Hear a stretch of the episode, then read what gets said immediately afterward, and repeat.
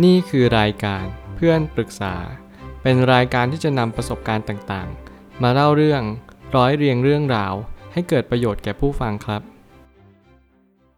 สวัสดีครับ ผมแอดมินเพจเพื่อนปรึกษาครับ วันนี้ผมอยากจะมาชวนคุยเรื่อง หนังสือกริด The Power of Passion and Perseverance ของ Angela Duckworth ต้องเท้าความก่อนว่าคนเขียนเป็น PhD คือเป็นด็อกเตอร์ที่เขาเรียนรู้เรื่องเกี่ยวกับจิตวิทยาค่อนข้างสูงมาก กี่ยวกับ neuroscientist คือเหมือนกับประสาทวิทยาด้วย การที่เขาประยุกต์รวมกับจิตวิทยา แล้วก็ประสาทวิทยาเนี่ยมันทำให้เขาเจอบางสิ่งที่มันสำคัญมากๆ ความแตกต่างของแต่ละคน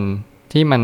ค่อนข้างที่จะแยกออกได้อย่างชัดเจน คือคนที่ไม่อดทนและคนอดทนทำไมเราถึงพูดว่าคนที่อดทนมีประสิทธิภาพการประสบความสำเร็จ หรือมีความสุขมากกว่า ซึ่งผมก็มีความคิดว่าการที่เราจะมีความอดทนเนี่ยทำไมเราถึงอดทนแล้วดีทำไมเราถึงไม่อดทนแล้วมันถึงไม่ดี การที่เรามาวิจัยเรื่องนี้ผมคิดว่ามันเป็นสิ่งที่สำคัญมากๆ เพราะว่าคนหลายคนไม่รู้ว่าความอดทนเนี่ยมันคือส่วนหนึ่งของชีวิต มันเป็นสิ่งที่สำคัญมากๆ ถ้าเกิดสมมติคุณไม่อดทน คุณจะไม่สามารถผ่านอะไรไปได้เลย เพราะว่าทุกอนูทุกวิธีการ และวิถีชีวิตจริงๆอะมันต้องมีการอดทนเป็นตัวประกอบหลัก ไม่อย่างนั้นการอดทนมันก็จะไม่สำเร็จผล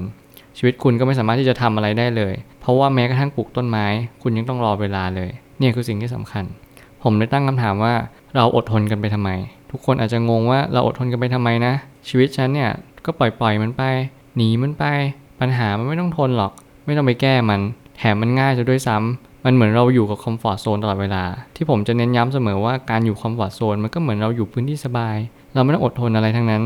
แต่การที่เราไป hard zone ไปพื้นที่ลำบากมันคือ challenge มันคือการประจนภัย มันคือการ เจอบททดสอบต่างๆ ที่ค่อนข้างยากพอสมควรในชีวิตประจำวัน ซึ่งตรงนี้แหละมันเป็นจุดเปลี่ยนที่สำคัญมากๆ มันคือสิ่งที่คุณจะบอกและเน้นย้ำได้ว่า คุณเป็นคนแบบไหน ถ้าคุณเป็นคนประเภทแรก คือคนที่ไม่อดทน คุณก็จะไม่ได้อะไรกลับไปเลย แม้กระทั่งสิ่งที่คุณเดินทางผ่านประสบการณ์ต่างๆ แม้กระทั่งเจอปัญหาเจอความทุกข์เจออะไรก็แล้ว แต่คุณจะไม่สามารถตระหนักรู้ได้เลยว่านั่นน่ะคือปัญหา คุณจะต้องคบคิดมัน และคุณจะต้องอดทนและผ่านไปให้ได้ ความอดทนมันก็ต้องคู่กับแพชชั่นเสมอ มันเป็นสิ่งที่สำคัญมาก ถ้าเกิดสมมติคุณขาดทิศทาง หรือว่าคุณขาดเป้าหมาย คุณจะไม่รู้คุณอดทนไปทำไม ประเภทที่ 2 คือการที่ว่าคุณอดทน และคุณ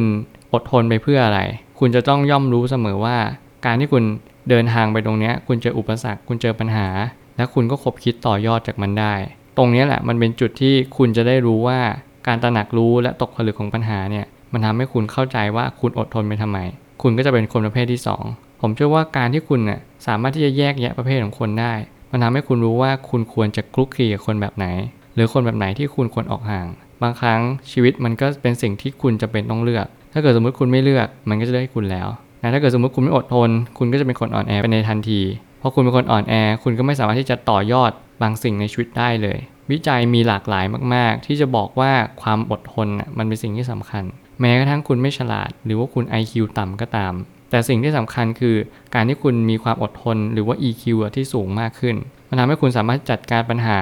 แล้วก็เรียนรู้กับปัญหาได้ง่าย บางครั้งมันคือสามารถที่จะปรับตัวอยู่ร่วมกับคนอื่นได้ด้วย การให้เรามีการปรับตัว การที่เราสามารถที่จะเปลี่ยนแปลงตัวเองได้ในระดับเชิงลึกเนี่ย คุณก็จะสามารถเปลี่ยนแปลงอนาคตได้อย่างแน่นอน การเปลี่ยนอนาคตมันต้องเริ่มจากวันนี้ ถ้าคุณไม่ฝึกเลย อนาคตมันก็จะไม่ดีอย่างแน่นอน หลายครั้งมีคนที่จะเข้ามาคุยกับผม หรืออะไรก็แล้วแต่ผมก็จะบอกว่าสิ่งที่สำคัญที่สุดคือความอดทน ความอดทนมันสามารถที่จะผ่านไปทุกสิ่งทุกอย่าง แต่กว่าให้เราจะรู้ว่าความอดทนน่ะมันมีประโยชน์ มันก็ต้องผ่านอะไรมาแล้วมากมาย มันหมายความว่าคุณจะต้องอดทนไปแล้วมากๆมากๆจนถึงปลายทาง คุณก็จะรู้ว่าความอดทนเนี่ยมันมีประโยชน์ ก็ต่อเมื่อคุณอดทนไปแล้วจนถึงระยะเวลาหนึ่ง การที่คุณอดทนไปแล้วเนี่ย มันก็ไม่มีใครสามารถมาการันตีได้หรอกนะว่า การอดทนเนี่ยมันถูกทางหรือผิดทาง เพราะถ้าเกิดสมมติคุณอดทนโดยขาดเป้าหมาย คุณก็จะไม่ได้อะไรกลับไป มันเหมือนกับว่าคุณไม่รู้สึกว่าคุณอดทนไปทำไมด้วยซ้ำแล้วคุณก็รู้สึกว่าขณะที่คุณอดทน คุณก็จะหนีต่อไปเรื่อยๆ คุณไม่เคยตั้งคำถามความอดทนนั้น